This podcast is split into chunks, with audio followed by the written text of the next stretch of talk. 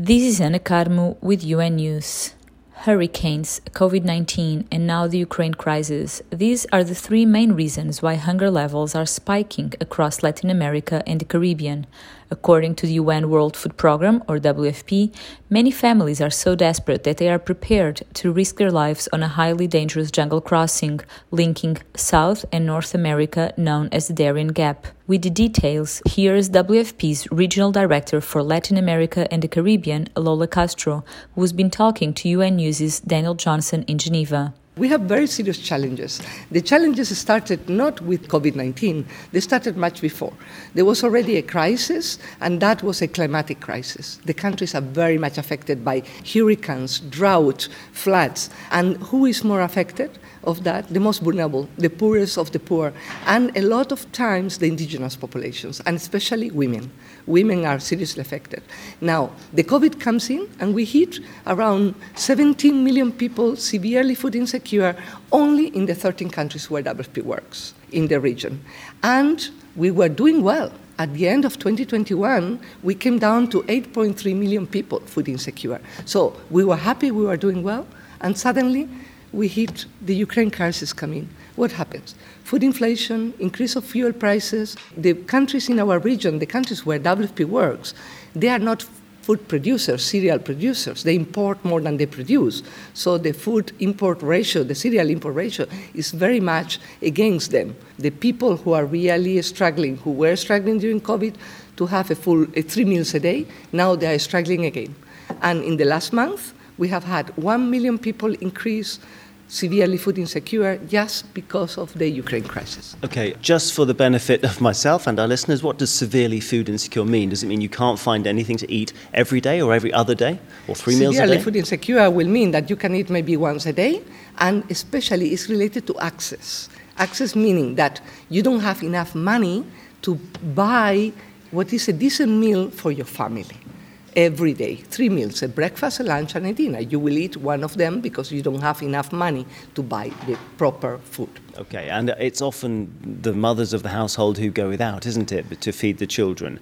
One thing I wanted to talk about was something that Michelle Bachelet, the UN High Commissioner for Human Rights, spoke about in the Human Rights Council yesterday.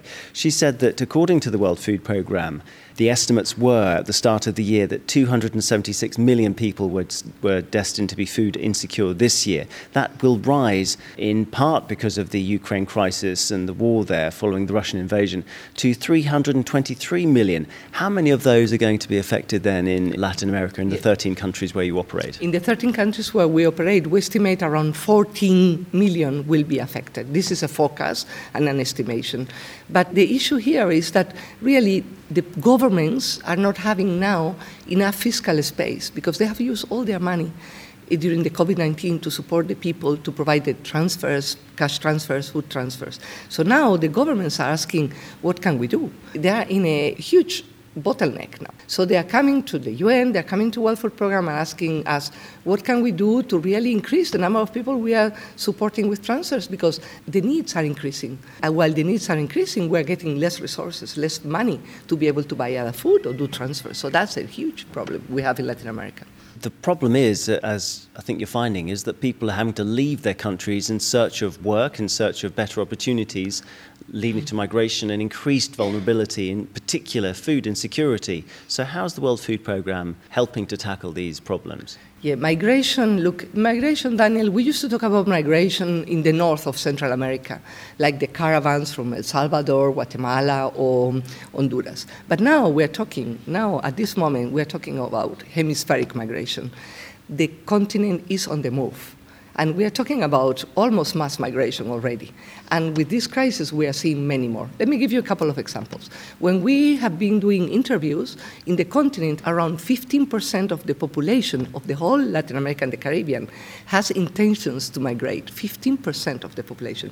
And then when you go to the north of Central America, it goes all the way to 43%, almost half of the population wants to migrate. If you go to the Caribbean, around 20% of some islands that are very badly hit by the crisis, the triple crisis, have intention to migrate. So basically, you have a continent on the move, and it's not spoken about. Only everybody thinks that it should be spoken only in the north of America, but no, it's the whole continent. Now, let me tell you, the big situation here is that the people have been affected by the climate crisis. They lost, for example, Eta Iota hurricanes one and a half years ago, they destroyed livelihoods of millions of people. So these people then they couldn't rehabilitate their houses, their fields, their lands, so they had to move. They moved to the cities first, and then they go to the path north. But then you have also a very interesting thing new trails, new routes. The Darien Gap. The Darien Gap is called the Darien Gap because it's where in Central America and South America are not connected. There is a simple forest there, a deep forest, a very difficult forest. In 2020, 5,000 people crossed this forest. You know how many crossed in 2021? 151,000 people. And in 2022, in the first quarter, we saw a 140% increment in the number of people that cross against 2021. So it's a crazy thing to happen. You walk 10 days in the forest, go into the seas, climb mountains with your children, women, etc. Many are dying there and it's really very bad. Why people take these dangerous journeys? Because they have no other option. They have no food, they have no social services, their basic needs in their countries, in their regions are not covered, so they move.